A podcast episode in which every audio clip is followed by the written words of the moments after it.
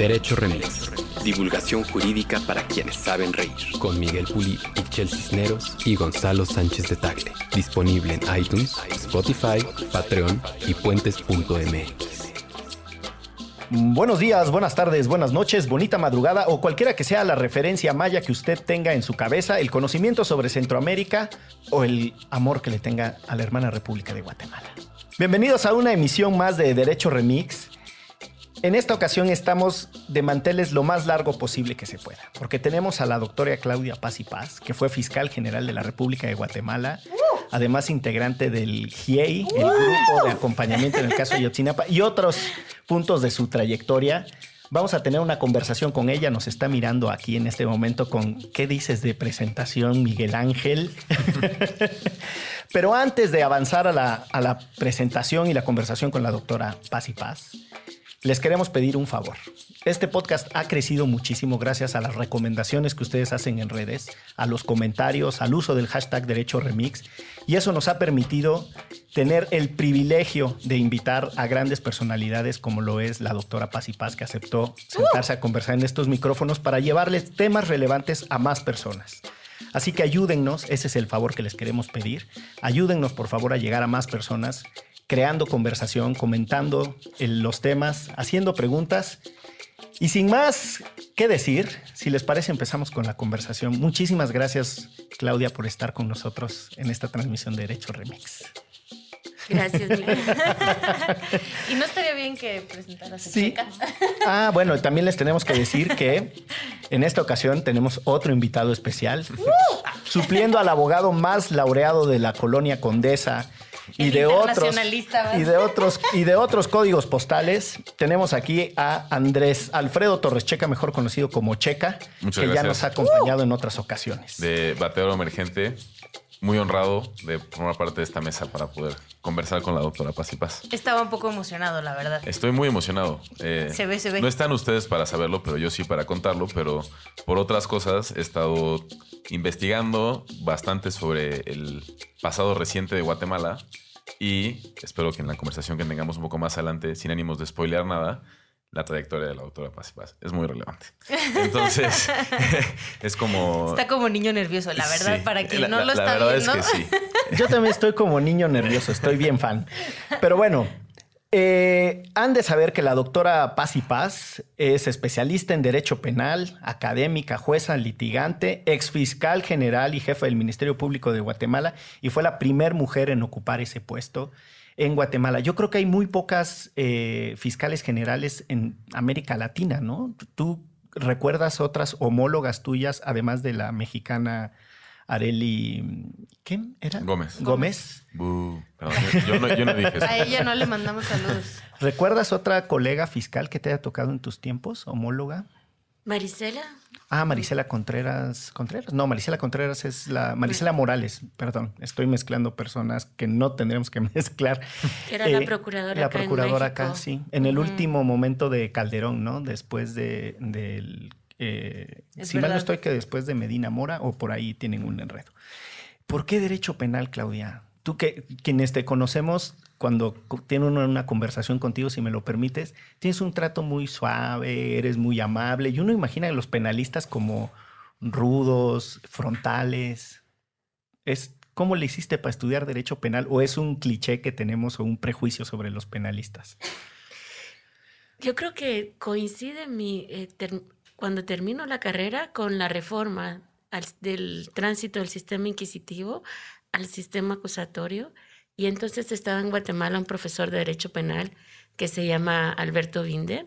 Y él reunió un grupo de estudiantes que en las tardes, martes y jueves, nos reuníamos clases aparte a estudiar Derecho Penal y Procesal Penal, porque él tenía la teoría de que una vez aprobado el código tenía que haber un movimiento de abogados que soportara el cambio. Entonces nos formó. Y fue por ese privilegio, esa coincidencia de poderlo conocer, que me adentré en el, en el derecho penal, procesal penal, criminología, sí. Y es, es tan intenso como se percibe desde fuera el derecho penal. O sea, es que muchos le tenemos miedo al derecho penal porque uno imagina que es la parte más oscura de la ciencia jurídica. A diferencia, no sé, de los que hacen impuestos, que ahí todos van con gomina en el pelo y el zapato brilloso, como que en el derecho penal hay una sensación de que es, todo es más hostil, eh, los personajes también son más difíciles, o eso es, insisto, puro prejuicio o mala, mala información. Si te pones del lado de las víctimas, ¿Sí? de quienes han sufrido el delito, creo que es el derecho penal más humano. Cómo acompañarlas en su camino hacia la justicia y entrando por, por el otro lado, que son los derechos humanos, que desde también desde que terminé la carrera entré a trabajar en la Oficina de Derechos Humanos del Arzobispado.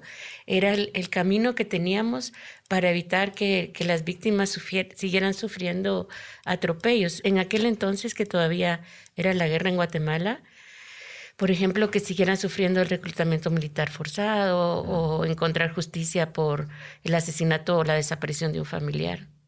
Yo, es, es complicado eh, no solo ser fiscal, sino ser mujer en, en un ámbito como ese. Totalmente. El, el, las instituciones de, de, seguridad y el Ministerio Público que, que, se, que es muy pegado con la policía son instituciones muy por no decir machistas, muy masculinas, ¿no? Y que una mujer llegue y que una mujer sea jefa. Que sea la jefa de todos, claro. Porque son a la vez verticales, tremendamente verticales, es muy difícil. ¿Siempre quisiste ser abogada desde chiquita? No, ¿Cuál era el sueño? Si, quería ser astronauta. A los 10 años, ¿qué quería ser Claudia? Bombero. Escritora. ¿Escritora? Sí, pero ahí fue mi papá que me dijo, está bien, estudia lo que quieras, estudia letras si quieres, pero primero lo que te dé comer, estudia derecho. yo, Típico de te vas a morir de hambre. A mí también me hicieron esa. Yo le dije a mi papá, no, quiero ir a la facultad de filosofía y letras porque a lo mejor la literatura. Sí, eso se aprende leyendo mucho. Tú ponte a leer todo lo que quieras. Pero tengo un respaldo por si eso falla, ¿no? Y pues acabé de abogado no tan brillante ni de lejos como tú, pero acabé de abogado. Pero ahí está el título, que es lo que quiere mi papá. Exacto, el título se lo di. Oye, ¿y alguna cosa de la literatura en especial que te atraiga? O sea, del, no sé, la novela, el ensayo, ¿hay algo que te apasione? ¿O tus autores o autoras favoritas? Ah, las novelas, sin, sin duda las novelas. Las novelas de, de Miguel Ángel Asturias o... Entre otras, sí, por supuesto. Agustín Monterroso. Claro. Ese es mi favorito, la verdad. Para quienes no saben, Agustín Monterroso es quien escribió el cuento ese pequeñitito que es icónico y muy famoso que es. Y cuando despertó, el, el, dinosaurio, seguía ahí. Seguía ahí, ¿no? Sí, es, se, asocia con el PRI. Aquí en México. y sí se lo dedica al PRI, tú sabes, y, o no tiene nada que ver. O esa fue una, un robo mexicano de una aportación cultural guatemalteca. Yo creo que fue un robo mexicano de una aportación cultural guatemalteca. Porque tiene, unas, tiene muchas fábulas que son muy cortitas y que tienen toda esa, esa sintonía. Sí. Pero para nosotros, por ejemplo, cuando por las urnas gana Otto Pérez Molina, todos pensamos, y cuando abrió los ojos, seguía ahí. O sea, más bien cada quien lo adapta a su propia realidad. Exacto. Y Miguel Ángel Asturias es el premio Nobel de Literatura guatemalteco. Él era abogado, ¿no? Si mal no estoy, de formación. Sí, abogado. Sí, mira nomás. Todavía tienes chance de ganarte un premio Nobel en literatura. Escríbele. Ponte a escribir. No, bueno. Entonces tú estás ahí, ya decides ser abogada por eh, esta influencia familiar, después penalista por esta influencia de un profesor, y llegas a una institución muy relevante de la sociedad civil guatemalteca. Voy a ver si puedo decir el nombre tan extenso que tiene, que es el Instituto de Estudios Comparados en Ciencias Penales de Guatemala. Ay Dios. Y desde ahí un grupo de colegas y tú empujan mucho la discusión sobre cómo se persiguen los delitos, muchas cosas sobre cómo tendrían que funcionar los ministerios públicos, etcétera, mezclado con tu vida académica, ¿no? Estás en ese momento. Y llegas a la fiscalía. Pero antes, ¿cómo era la realidad en Guatemala en ese entonces? O sea, ¿por qué impulsar este acompañamiento de víctimas? Porque pues, quien no tenga más allá de la historia de lo que pasó en Guatemala, no sabe por lo que tú y tus compañeros estaban peleando, ¿no? Sí, yo, yo creo que seguramente vos lo, lo has leído.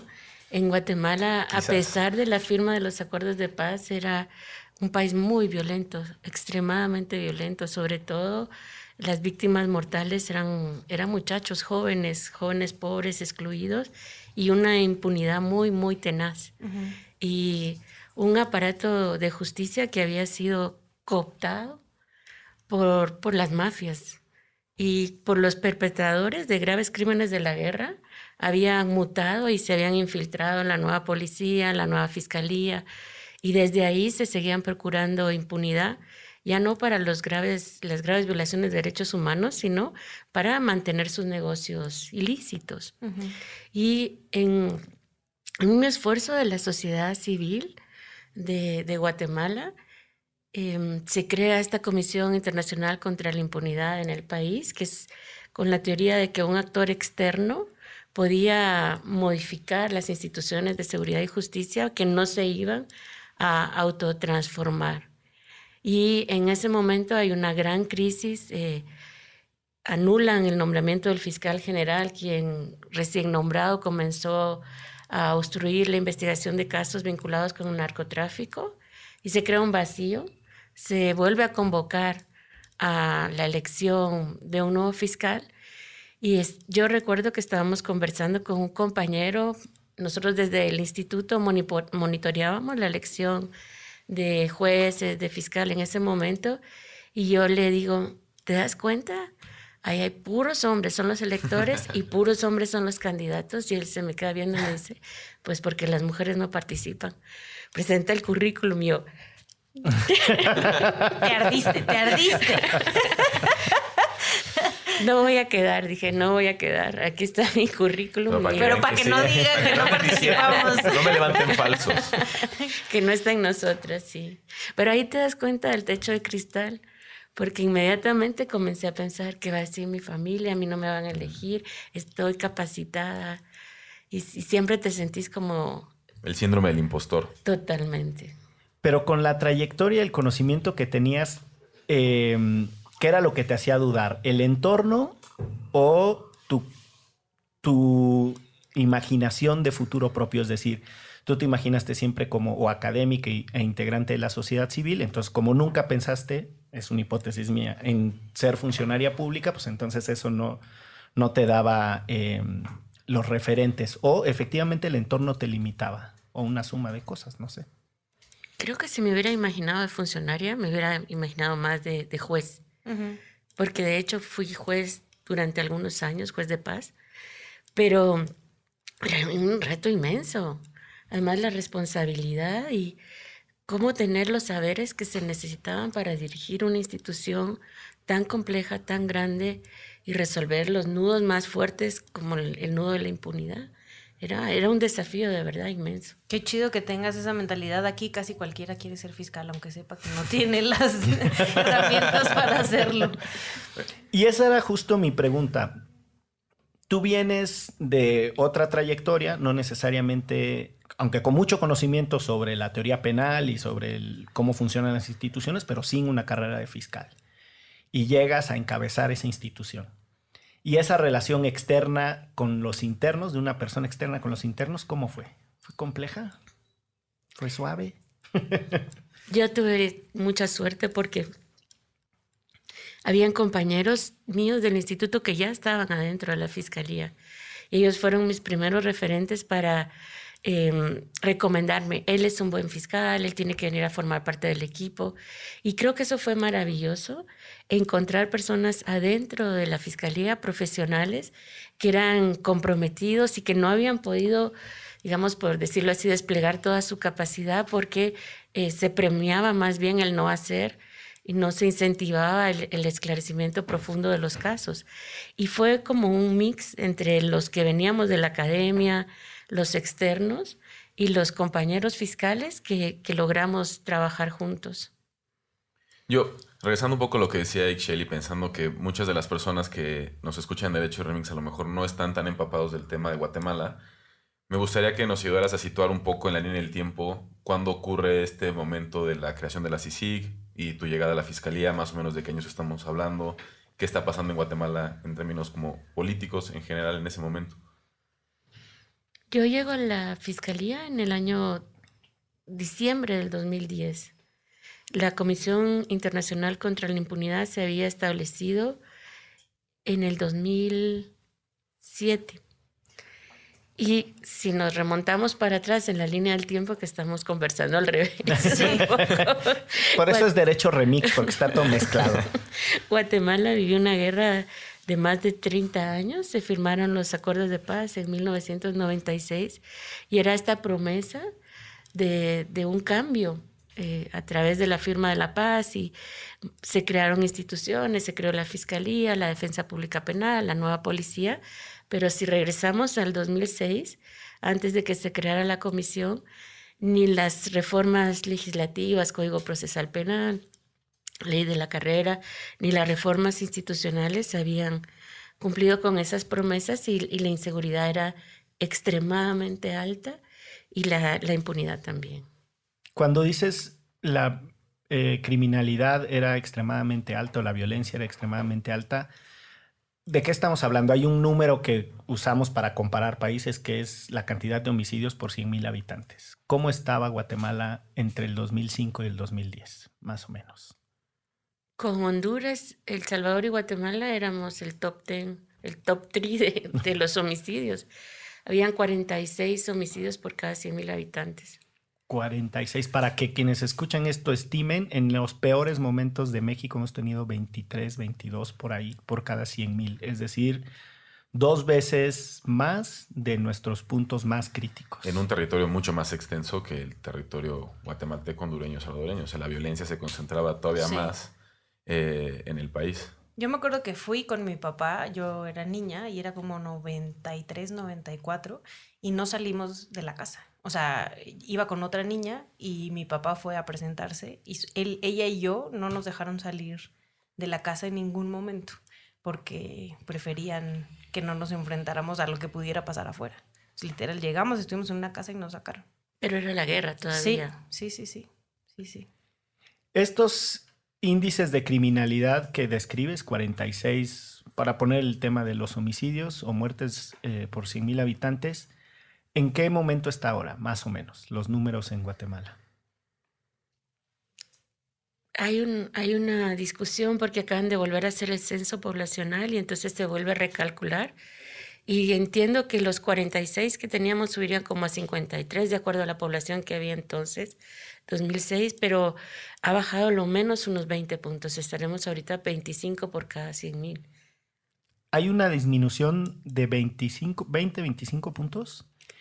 ¿Y tú crees que eso se debe en algo a este cambio en la manera de tener una justicia penal en, en Guatemala? ¿Hay alguna relación? Vamos, yo cada que visito Guatemala, si de algo me doy cuenta es que su justicia criminal es pero mucho más decente que la nuestra, de verdad. Yo, para mí, no, yo no tengo duda. En, en el momento en, el que el derecho penal, el sistema de justicia penal comienza a hacer su trabajo, comienzan a decaer los homicidios. Y fue un trabajo muy importante, conjunto entre la policía, los fiscales, con muchísimo apoyo. Eh, es decir, yo llego a la fiscalía y tenía claro, o resolvemos el tema de los homicidios o no estoy haciendo nada acá. Porque eran casi los compañeros de la Fiscalía de la Vida, tenían 14 casos diarios de, escenas del crimen. Y entonces se, invirtieron muchos recursos, mucho apoyo político. En ese momento había un ministro de, de Gobernación, de Interior, que era muy, muy cercano y como que nos comprometimos, este es, este es nuestro fin. Y comenzamos a investigar de, de, una forma diferente, ayer lo discutíamos en el seminario, pasar de la investigación caso por caso a la investigación por fenómenos criminales. Y los compañeros con, a través de la evidencia científica el IBI, sobre todo las escuchas telefónicas, comenzaron a reunir casos y, e investigar a, grupos o clicas enteras de, pandillas o del narcotráfico, que eran los principales perpetradores de esta cantidad tan, tan fuerte de, de homicidios. Y en la medida en que los sacábamos, por decirlo así, de circulación, en teoría penal dirías de prevención especial, que estaban imposibilitados de seguir cometiendo delitos, comenzaron a declinarse los homicidios junto, por supuesto, con medidas, sobre todo de, seguridad en el, en el, interior de los centros penales. no solo para que no se mataran entre ellos adentro de las cárceles, sino para evitar que pudieran seguir cometiendo delitos. Y cómo em, es muy importante, y lo mencionabas hace un ratito, el, papel de las policías. ¿Cómo lograron que esas instituciones que estaban, eh, según mencionas, súper corruptas, muy similar a lo que pasa aquí en México, empezaran a colaborar con ustedes? Fuimos creando como pequeñas islas. Había una unidad de delitos contra la vida también en la policía. Eran como todos muy nuevos, muy eh, separados. Los separaron completamente del resto de la policía. Tenían los turnos en otro lado, tenían más acceso a tecnología, tenían eh, procedimientos de ingreso más severos. Igual hicimos con la fiscalía y tratamos de hacer equipos espejo para que siempre trabajaran juntos y ahí se comenzaran a confiar porque antes no se hablaban. Estos pensaban, me van a robar el caso o van a destruir mi caso, van a filtrar información, etc. Y en la medida que ellos comenzaron a trabajar juntos y veían también que el ministro y yo trabajábamos juntos, desde la, la colaboración venía desde arriba, porque ya te decía, son instituciones muy jerárquicas, comenzaron a trabajar juntos y también incluimos y sumamos al, lo que aquí se llama medicina legal, ¿no? Al Instituto Nacional de Ciencias Forenses para que como estas tres patitas comenzaran a trabajar juntos. O sea, hay una receta, muchachos. No, o sea que la transformación es posible. Déjame preguntarte una cosa desde otra perspectiva. En 1990 y tantos, antes de la reforma eh, al sistema de justicia penal en Guatemala y todavía en el contexto de la postguerra, ¿no? O sea, ese momento, eh, ser un ministerio público o fiscal eh, en ese momento, el nivel de prestigio social o de legitimidad o de reconocimiento que tenían comparado con el que tú crees que tienen hoy los fiscales, los ministerios públicos y quienes trabajan en esas instituciones. ¿Tú notas un contraste? Hoy son más reconocidos socialmente, son es igual, o sea, transformar la justicia penal también atraviesa porque la sociedad se apropie de sus instituciones o es irrelevante. Hay un, hay un cambio absoluto. Yo, yo, me recuerdo que Alberto cuando nos enseñaba derecho penal decía, nunca hay monumentos en las plazas para los fiscales o para los jueces, no existen solo para los políticos. y yo creo que ahora, si preguntaran en Guatemala quiénes son los que tienen más reconocimientos, estaría el fiscal Juan Francisco Sandoval, que es el fiscal de esta Fiscalía Especial contra la Impunidad, y los jueces de mayor riesgo. O sea, tienen que van, yo lo he visto, van en la calle y les dicen, siga haciendo su trabajo, lo hace muy bien. Jueces y fiscales, no, no pensaríamos, no solo que ya tuvieran la confianza ciudadana, sino que tienen el reconocimiento ciudadano. E incluso la fiscal Tel Maldana Em, que fue nombrada cuando yo tuve que salir de la, de la fiscalía. Yo creo que si ella hubiera corrido para ser presidenta, hubiera tenido eh, los votos para llegar a serlo. O sea, el reconocimiento de su trabajo en la lucha contra la corrupción fue muy importante y es sin precedentes. Ahí para que los muchachos que estudien esto también eh, se apropien de estas transformaciones, ¿no? Las personas tienen que ocupar las instituciones. Las instituciones por diseño, por mejor que esté la norma, el protocolo, la ley orgánica, bla, bla, bla, no va a funcionar bien. Necesitan gente valiente como, como Claudia que vaya ingresando. Y eso me lleva al siguiente punto. Te tocaron casos dificilísimos siendo fiscal. Eh, el proceso, por ejemplo, que encabezaron para des articular, no sé si lo estoy diciendo de manera adecuada, pero una célula de losetas que estaba operando en Guatemala. Para ponerte un ejemplo ligero de conversación. ¿Cómo lograron estructurar esas investigaciones, convencer a los fiscales que sí se podían desarticular esas bandas, para, para también identificar el antes y el después? La producción nos pone aquí un dato que además me parece eh, durísimo. Cinco de los diez delincuentes más buscados de, Guatemala fueron capturados durante tu gestión como fiscal. Se resolvieron diez casos más de violencia contra las mujeres y homicidios que en cualquier administración anterior. Eh, y este, que es el que me lleva a la pregunta que te hacía, más traficantes de drogas fueron arrestados en los primeros seis meses de tu mandato que en todos los 10 años anteriores. ¿Te sabías ese dato? Sí. ¿Quién crees que se lo pasó a la producción? Creo que algo muy, muy importante porque no tienes tiempo. O sea, no, no sabes cuánto tiempo vas a estar en la función. Entonces tienes que tener una claridad muy, muy grande de tus metas, de tus prioridades. No lo puedes hacer todo. Tienes que decir, mis apuestas son uno, dos, tres, y por ahí me voy y ahí voy a poner mi energía, mis recursos, etc. Y entonces, como decía antes, para mí los delitos contra la vida eran fundamentales. La violencia contra las mujeres por un, tema eh, de feminismo y em, las graves violaciones de derechos humanos. No, el narcotráfico no entraba en mi escenario por, quizá por temor, por decir, no, es muy violento, no, no es mi prioridad, no es mi lucha, no es mi guerra, estas son mis prioridades. Pero a los pocos meses ocurre una masacre, que es la masacre de los cocos, de los zetas. Asesinan a, a 27 eh, personas, hombres, en, en, un municipio del Petén y, no puedes voltear a ver. Después de ver esto, no puedes, no puedes hacer como que no pasó. Para el otro lado. Y nosotros con, con, el ministro comenzamos a trabajar intensamente en detener a los que habían hecho esta masacre y logramos comenzar a capturar a, distintos eh, comandantes de plazas de los Zetas en diferentes puntos del país y su reacción fue brutal. Eh, a la semana asesinaron a un compañero fiscal, a Alan Stolinsky.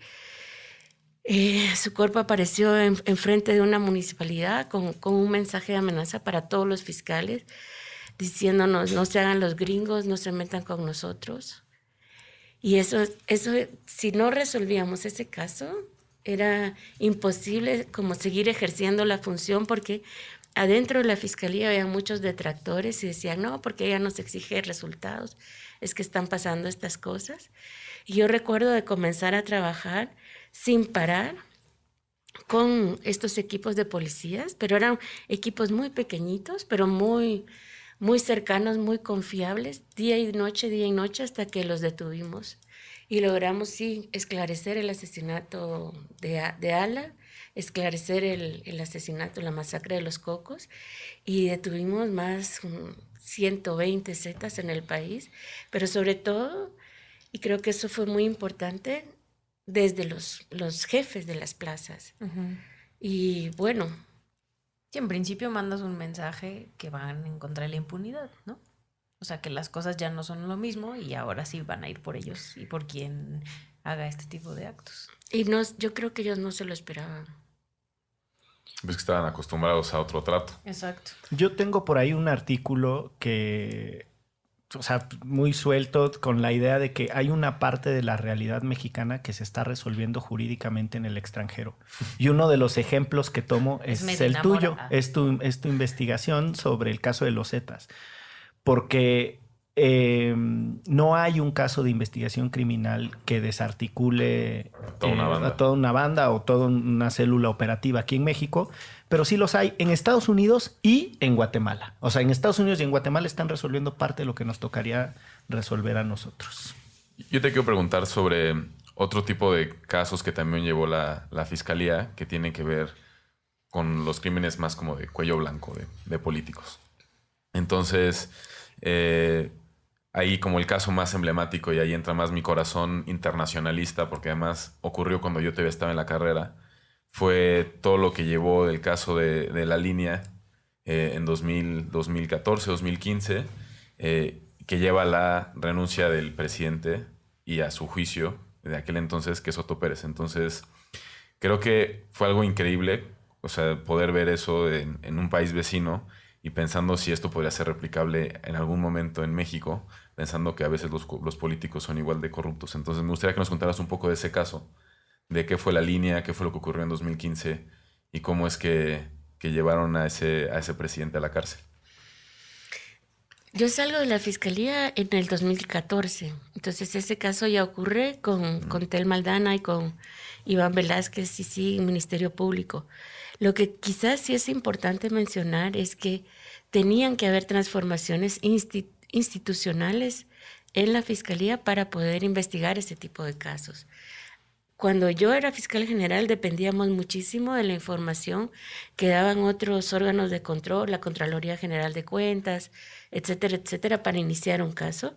Y nosotros eh, todavía, cuando yo era fiscal general, creamos una dirección de análisis criminal que pasó de tener 15 personas a tener 140 y entre ellos 40 eran analistas financieros y auditores. Entonces, estos, estos equipos de personas podían procesar esos inmensos casos. Igual la unidad de escuchas telefónicas se, duplicó eh, su capacidad para, para generar investigación criminal. Y bueno, el, caso de la línea es, es un caso de, de contrabando aduanero estos grupos, estas, estas em, mafias que te decía que se crearon durante la guerra, era indispensable tener control de los recursos económicos. Las CIACs. Las CIACs. para, los que, para los que no saben, las CIACs significan cuerpos ilegales y aparatos clandestinos de seguridad, que es otra forma de llamar pues, a lo que fue la contrainsurgencia durante la guerra en Guatemala. Y esta contrainsurgencia tomó control del Ministerio de Economía y sobre todo de las aduanas. En aquel entonces con fines contrainsurgentes, pero el contrabando también genera muchísimo dinero para control del contrabando. Y el propio presidente era el jefe de la línea. Y fue muy, muy impactante. Eso yo ya lo escuché desde, desde fuera, desde Washington, pero y ahí hablando con los beneficios de la oralidad cuando se hace la imputación contra, contra el presidente, para todos fue en un país con, con, la guerra que tuvimos, con el poder que tuvieron los militares. Otto Pérez Molina fue general de la guerra. La imagen de verlo sometido al poder de un juez y que era como decir, aquí existe Estado de Derecho, ¿no? Nadie está por encima. Y luego, por la oralidad, todos los ciudadanos guatemaltecos yo creo que pararon lo que tuvieran que estar haciendo para escuchar. Y en las escuchas telefónicas hay una gran frase de él, el propio presidente, diciendo esto es un desmadre, tienen que depositar todos los fondos en esta cuenta.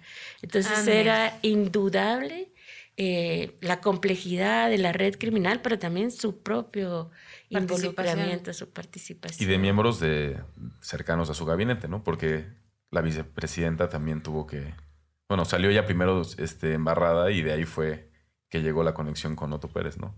Y estoy haciendo referencia al momento de la audiencia, cuando él renuncia y se presenta y se da la primera declaración. Pero lo más impactante, eh, en un país como Guatemala, con mucho temor, que la gente no salía a las calles, que no difícilmente había como una libertad de expresión como puede, puede haber ocurrido. Nosotros, yo recuerdo ver las enormes manifestaciones acá en México y sentir mucha envidia, ¿no? Ahí y después nosotros sentíamos envidia. Exacto. Pero la renuncia del presidente ocurre por una demanda ciudadana en las calles absolutamente pacífica, sostenida durante ese año 2015 que creo que fue el cambio más importante que pasó en el país. No, y como nota de color, como las suele llamar Miguel, en ese paro de, de abril, que en 2015 entró en paro Burger King, entró en paro el Pollo Campero, Dunkin' Donuts, así empresas que jamás imaginarías que fueran a entrar en huelga para sumarse a las marchas, lo hicieron, ¿no? Entonces sí fue... Ahora hay que pedirle a Burger King aquí en México que entre en paro con nosotros. tiene que solidarizarse también. Exacto, con las luchas mexicanas. Y entrar en paro por las luchas mexicanas. Pero de verdad sí fue algo impresionante, porque no nada más fue los sectores tradicionales que estaban en las calles manifestándose, las organizaciones de la sociedad civil o los estudiantes y demás, sino que también estas grandes empresas eh, capitalistas que no se asocian con eso entraron en solidaridad con las protestas. Yo no sé si sea demasiado pronto, pero ¿qué pasó después? O sea, ¿por qué? Uy. O sea, ya teníamos la, vara muy alta y de repente se desinfló el globo. Yo creo que lo que ocurrió es que una vez iniciadas esas investigaciones, la, la información que se generaba iba más profundamente, te daba para ir más profundamente. Y eso, bueno, permitió esclarecer la forma en que había operado la política en el país, desde, desde que somos república, creo yo, en donde... Y los casos comenzaron a involucrar a la élite económica. Entonces, la corrupción no solo en la corrupción no solo están los rostros de los políticos, sino también los rostros de los empresarios. Y se descubrió cómo el financiamiento electoral ilícito era la forma de hacer política en Guatemala. Eh, se daban pagos con financiamiento electoral ilícito a través de empresas de cartón que luego, se, una vez electo el candidato, se redituaban con contratos públicos. O con puestos en el gobierno o con control de algunas bancadas. Ah, sí, pero sobre todo era con, con contratos públicos. Por ejemplo, un empresario de la televisión daba 25 millones de dólares en, en campaña y era dinero negro, no declarado. Una parte de esto, por supuesto, enriquecía a los candidatos, pero una vez electos, esos eran 250 millones en pauta de publicidad pública. Lo mismo en carreteras, lo mismo en salud, etcétera, etcétera, etcétera. O sea, financiaban las campañas para obtener después recursos del Estado, ¿no? Como un soborno o como una inversión. Y es lo que no... Estas élites se reagruparon para eh, volver a ganar el control.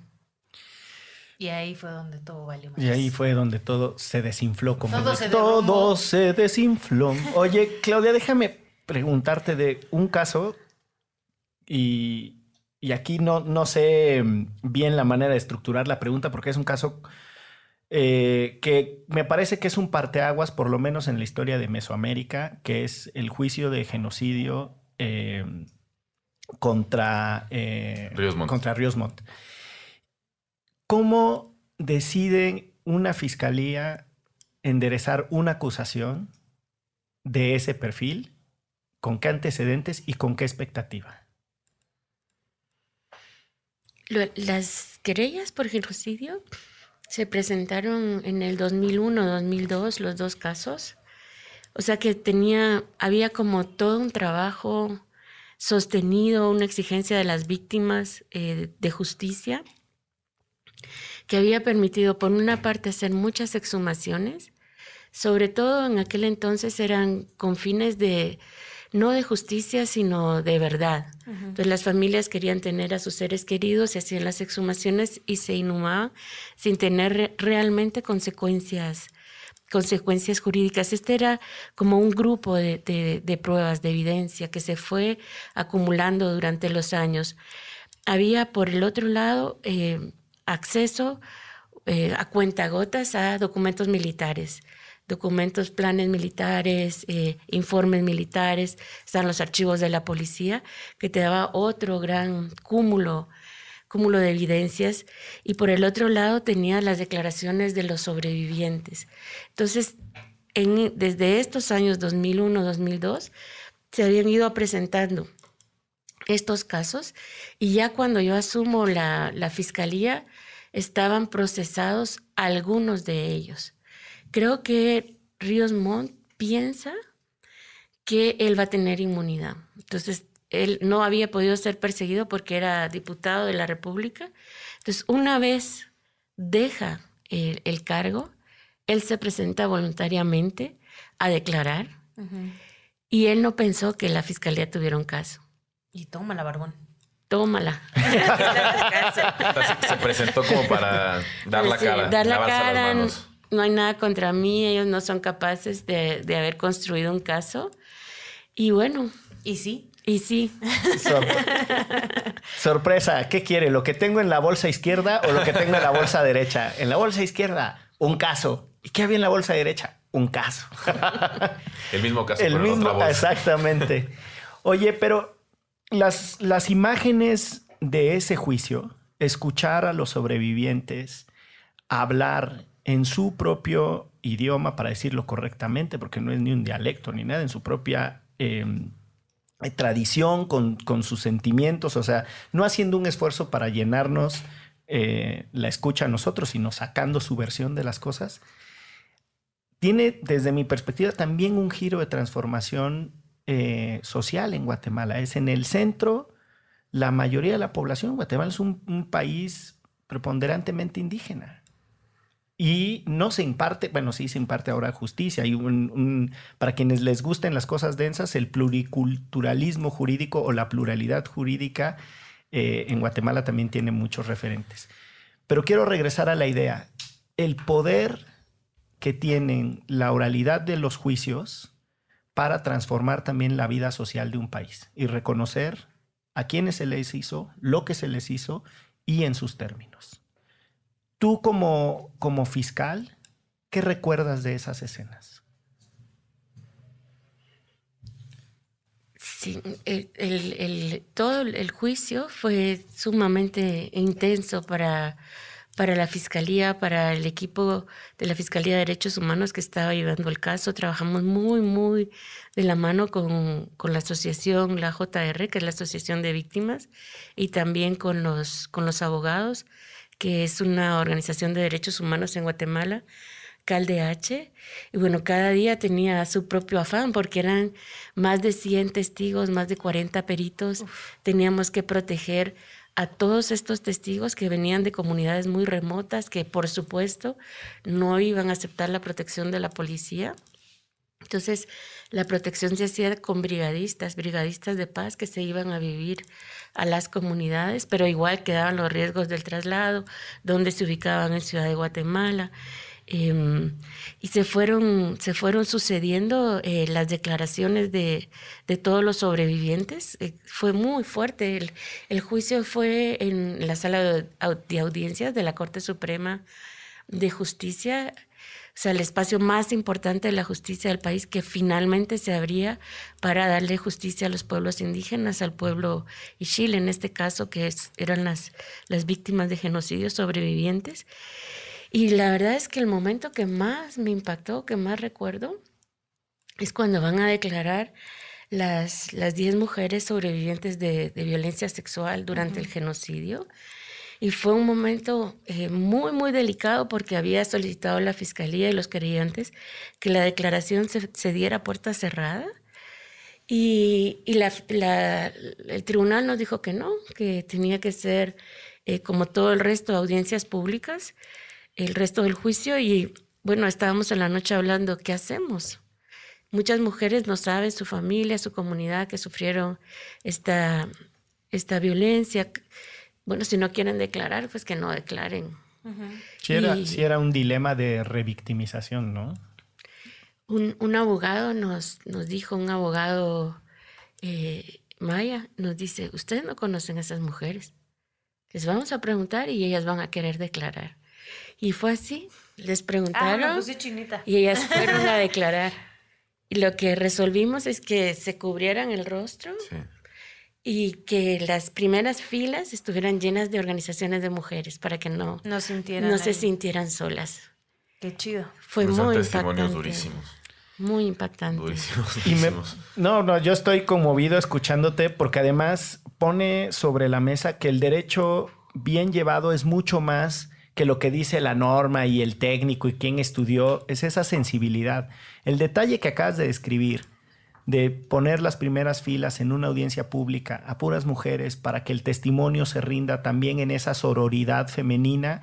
La verdad es que me, o sea, yo como Excel estoy chinito eh, y además pues muy agradecido de escuchar eh, tu testimonio porque es, creo que puede ser inspirador para las personas que están estudiando derecho, pero también para quienes no estudian derecho, que entiendan que sí podemos tener una justicia distinta y que los países pueden cambiar y que esto tiene que ver en realidad con todas y todos, más allá de que con quién sí, quién no se estudia la norma y hasta Checa puede opinar de derecho, míralo. No, y si alguna vez se preguntan esto de qué es poner en el centro a las víctimas, pues ahí está, ¿no? Hay Y- claros ejemplos de lo que es poner en el centro a las víctimas. Y creo que es el- el- lo que nos platican ahorita y el caso que nos plantean también es pensar que el tener en mente cómo atender a la víctima y cómo acompañar a la víctima no tiene por qué mermar en la imparcialidad de una fiscalía o de un juez, ¿no? Que también se percibe esta parte de ser imparcial es ser insensible o ser frío o ser alejado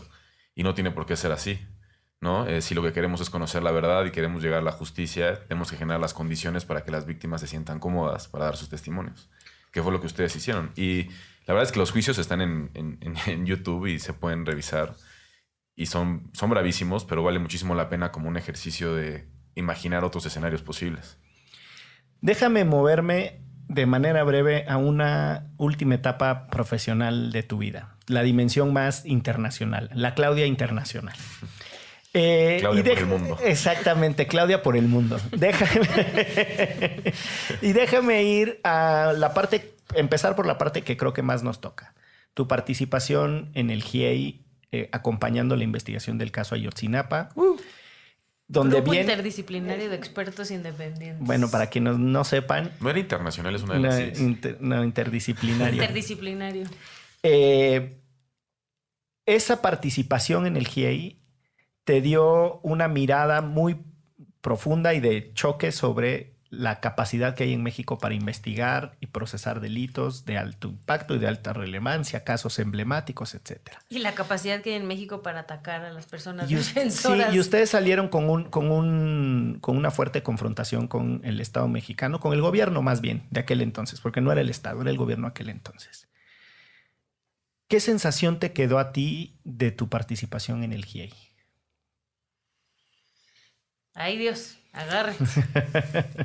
agárrense porque está tomando. No, las, víctimas están muy agradecidas con ustedes. No todo tiene que ser en torno al, al malvado gobierno, gobierno, ¿no? claro. O sea, ¿qué sensación te quedó a ti como una eh, persona comprometida con la justicia que va y trabajaron durísimo durante un año, durísimo. Tú estás viviendo en Estados Unidos, largas jornadas de viaje, etcétera. Tu contribución pone sobre la mesa tu compromiso con, creo yo, con la justicia. ¿Qué te queda a ti después de esta participación? Claro, si pienso en las familias, si, pienso en los padres y en las madres, pues una profunda admiración por su compromiso, por su valentía, por su persistencia. Yo creo que ese es el, sabor más, más dulce que tengo de haber tenido el privilegio, el inmenso privilegio de conocerlos, de poder revisar el caso, desnudar que la verdad, famosa verdad histórica no era tal verdad, que era un, un encubrimiento, una enorme obstrucción a la justicia.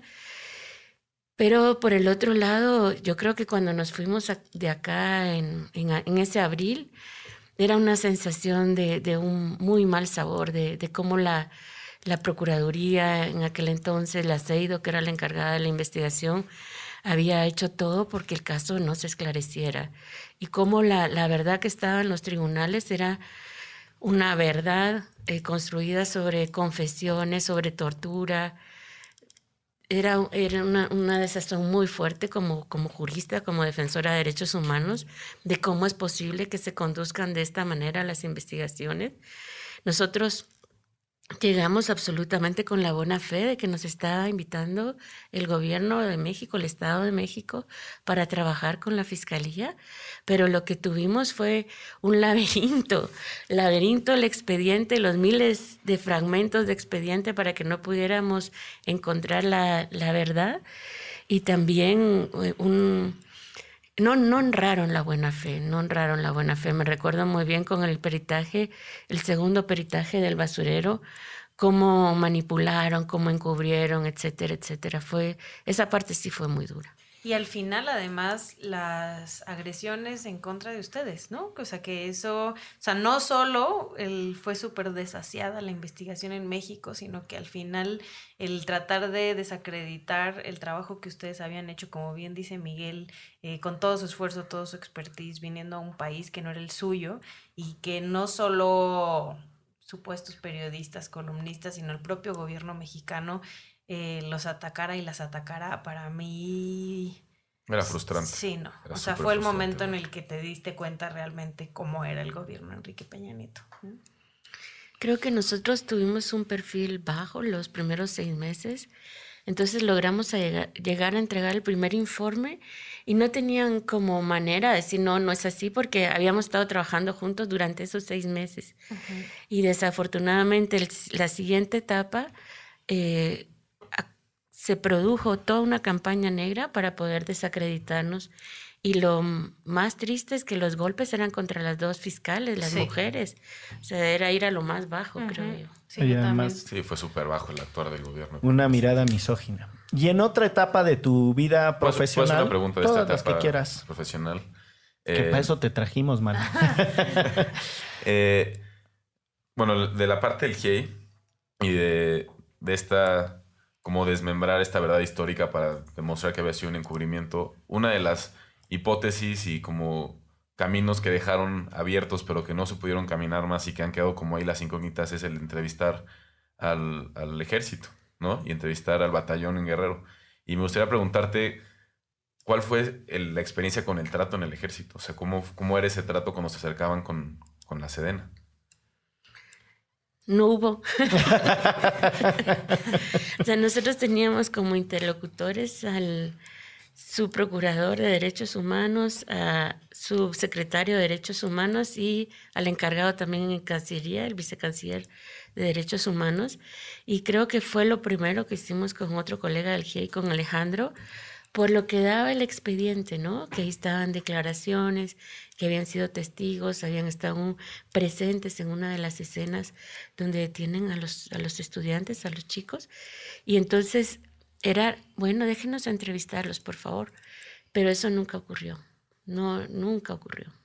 Siempre les decían que no. Fue una negativa. Bueno, al principio decían, estamos buscando el canal, estamos viendo la forma, y luego fue una negativa absoluta. Uf. O sea, el- la relación es que no hubo No hubo. relación.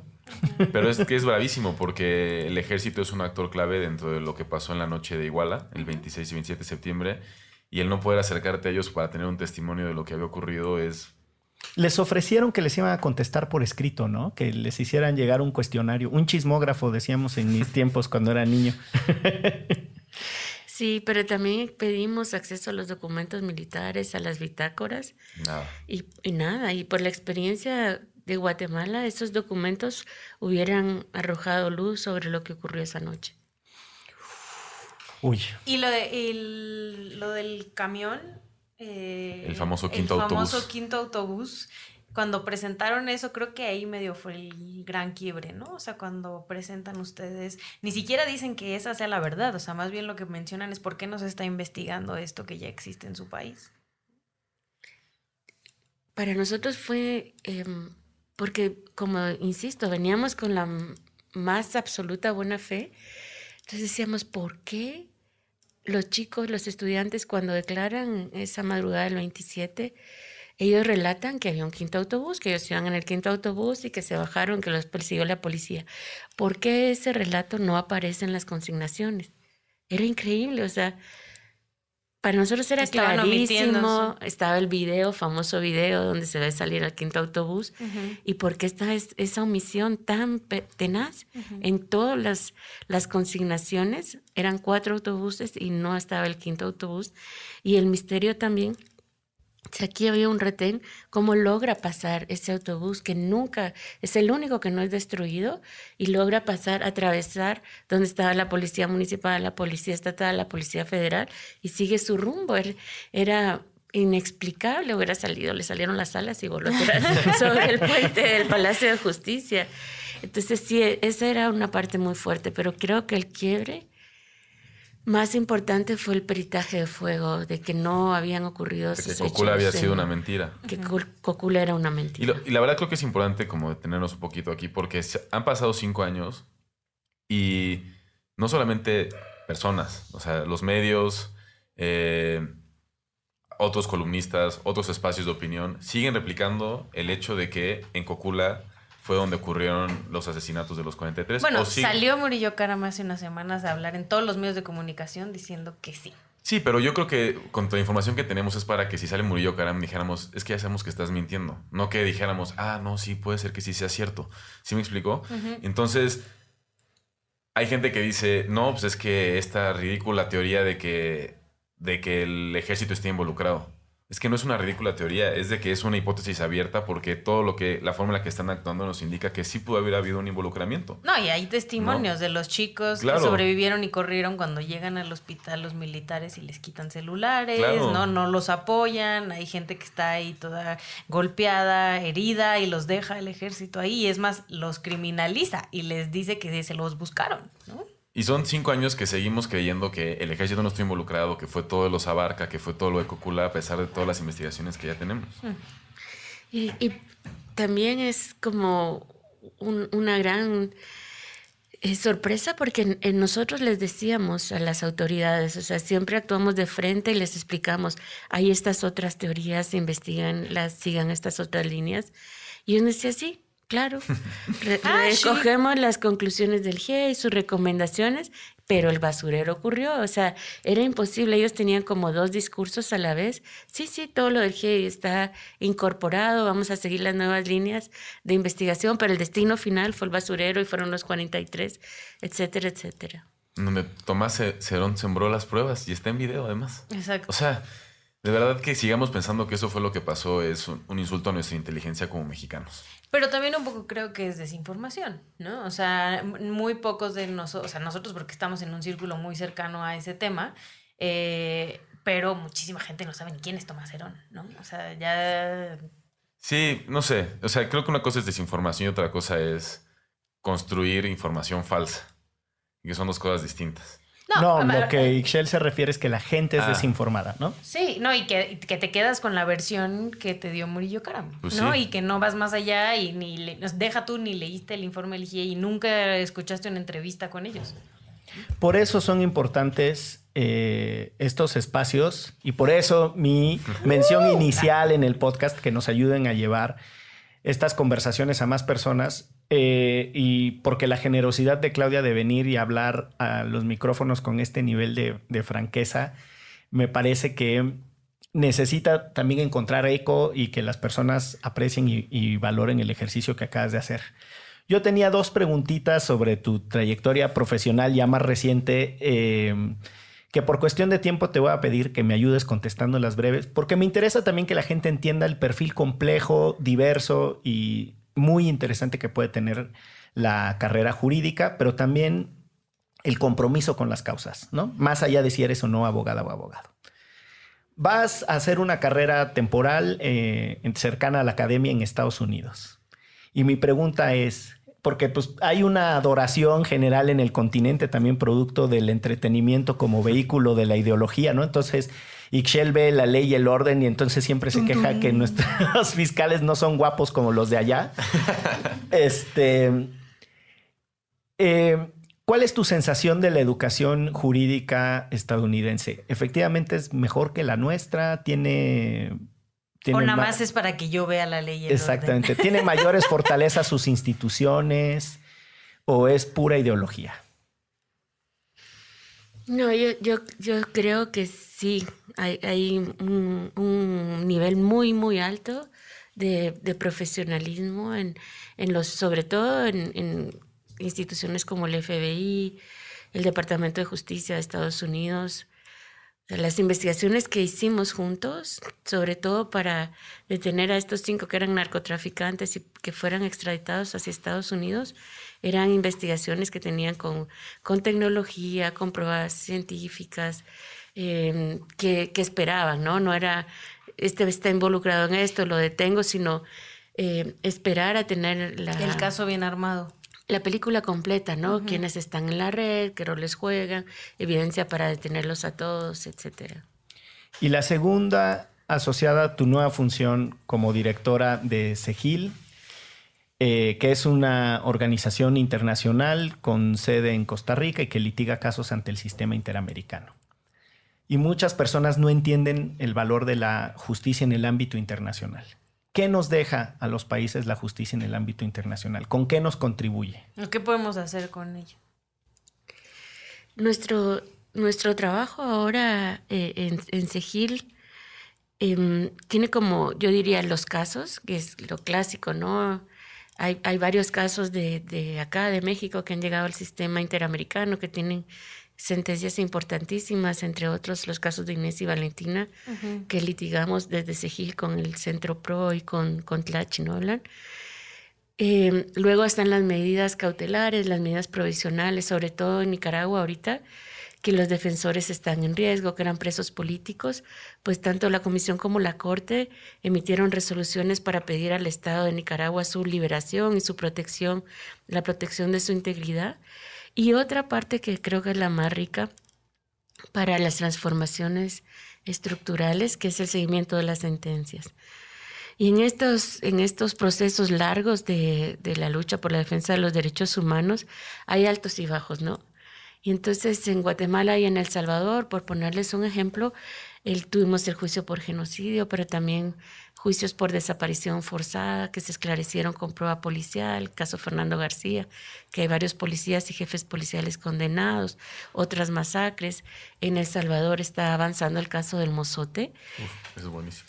Y ¿qué ocurre? Pues que las élites se recomponen y quieren pasar leyes de amnistía. En los dos casos obtuvimos en uno medidas provisionales junto con otros eh, defensores de derechos humanos de Guatemala y en el otro medidas urgentes para evitar la aprobación de las leyes de amnistía desde la Corte Interamericana. Entonces, es, ¿cuál es la importancia de esos casos? Bueno, es un cuando no las a las víctimas no se les escucha y no tienen acceso a la justicia en los países, es una vía para que accedan a la justicia, pero también te dan instrumentos muy poderosos como palancas para evitar el retroceso eh, cuando a nivel interno cambia la correlación de fuerzas. Pues ahí está. Eh, tenemos tradicionalmente una ronda de recomendaciones al final del episodio que pueden ser canciones, poemas, eh, libros, películas, restaurantes. Esa nunca la hemos incluido, la de váyase a comer a este restaurante. Eh, entonces, Comienzo. Andrés Alfredo, con, con nuestro entusiasta visitante que Eh. lleva toda, lleva sonriéndole a Claudia toda la grabación del episodio en su emoción. Es admiración, es admiración 100%. Eh, recomendaciones. Pues bueno, mi primera recomendación es que si alguna tienen la oportunidad de ir a Guatemala, es que no se vayan de ahí sin probar una quetzalteca de tamarindo, que es mi cosa favorita. ¿Y qué es de eso? Guatemala. La quetzalteca es una bebida eh, alcohólica de alta calidad. Eh, casi gourmet, diría yo. Eh, es como un aguarrás. y hay de diferentes sabores. Y hay una de tamarindo y pues, unos hielitos así. un- una quetzalteca de tamarindo a las rocas. Aparte son anforitas como las de Tonayán. Es una gran recomendación. Mi otra recomendación es, si les interesa eh, lo que está pasando en Guatemala, la historia de Guatemala, que ahorita está interesantísimo, eh, el tema de qué va a pasar con la Comisión este, Internacional contra la este, Corrupción y la Impunidad de Guatemala, qué está pasando con el nuevo gobierno, acaba de haber elecciones, pues les recomiendo que sigan en redes sociales a Nómada y a Plaza Pública y a Prensa Libre, me parece que es el tercer medio que yo recomendaría para estar informados de lo que pasa en Guatemala, Muy bien, muy de coyuntura. de internacionalista. Eh, Ixchel, Yo más bien voy a recomendar una cuenta en Instagram que es una México-Guatemalteca que va viajando en bicicleta desde aquí hasta Argentina con su hijo. Y Órale. la verdad está bien chido porque ellos son en gran parte unos de los estandartes más chidos que conozco de México guatemaltecos, así que síganlo, se llama hopetrip.mx. Este, ellos se apellidan Ope, ¿no? Pero Mm. entonces es así, hijo, H-O-P-E trip.mx. Y ahorita ya están llegando a Chile, por cierto. Pues, mira nada más qué viajes son. Les mandamos un saludo. Les mandamos Gonzalo. Ay, sí, le- saludote. exacto. En honor a nuestro querido Gonzalo Sánchez de Tagle, le mandamos un saludo. Hay que la producción le, inc- le incluya unos carraspeos para que, como le hace, para que se sienta con nosotros. Querida Claudia, ¿alguna recomendación que nos quieras hacer para, para nuestras podcast escuchas? Pues que sigan escuchando Derecho Remix. Esa hay que, esa hay que grabarla y tiene que ser. Hola, soy Claudia Paz y Paz. Escucha The Ratio Remix.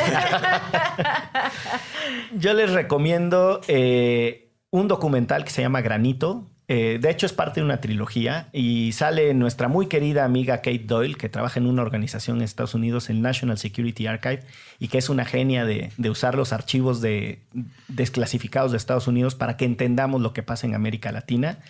Eh, Granito. Y les recomendaría el libro de Señor Presidente de Miguel Ángel Asturias. Eh, es un libro que la verdad es que yo creo que es de esta onda, no lo sé, lo digo por intuición del realismo mágico. Tiene como esta hiperdescripción y tal. eh, Un poquito antes. Y, y tiene, yo creo que te coloca muy bien en, por lo menos a mí, como lector, no soy experto en, en Guatemala, pero en, en, mucha de la idiosincrasia de la verticalidad, este, cómo obedecer, cómo se manejaba la política, la relación de los cuerpos militares y tiene, un, tiene una prosa muy singular, muy utilizando onomatopeyas, que son estos ruidos que se asocian a las palabras. Tiene humor muy chusco también. Sí. El libro. Pues esto fue Derecho. Gracias. Derecho Remix. Divulgación jurídica para quienes saben reír. Con Miguel Pulido, Ixchel Cisneros y Gonzalo Sánchez de Tagle. Disponible en iTunes, Spotify, Patreon y puentes.mx.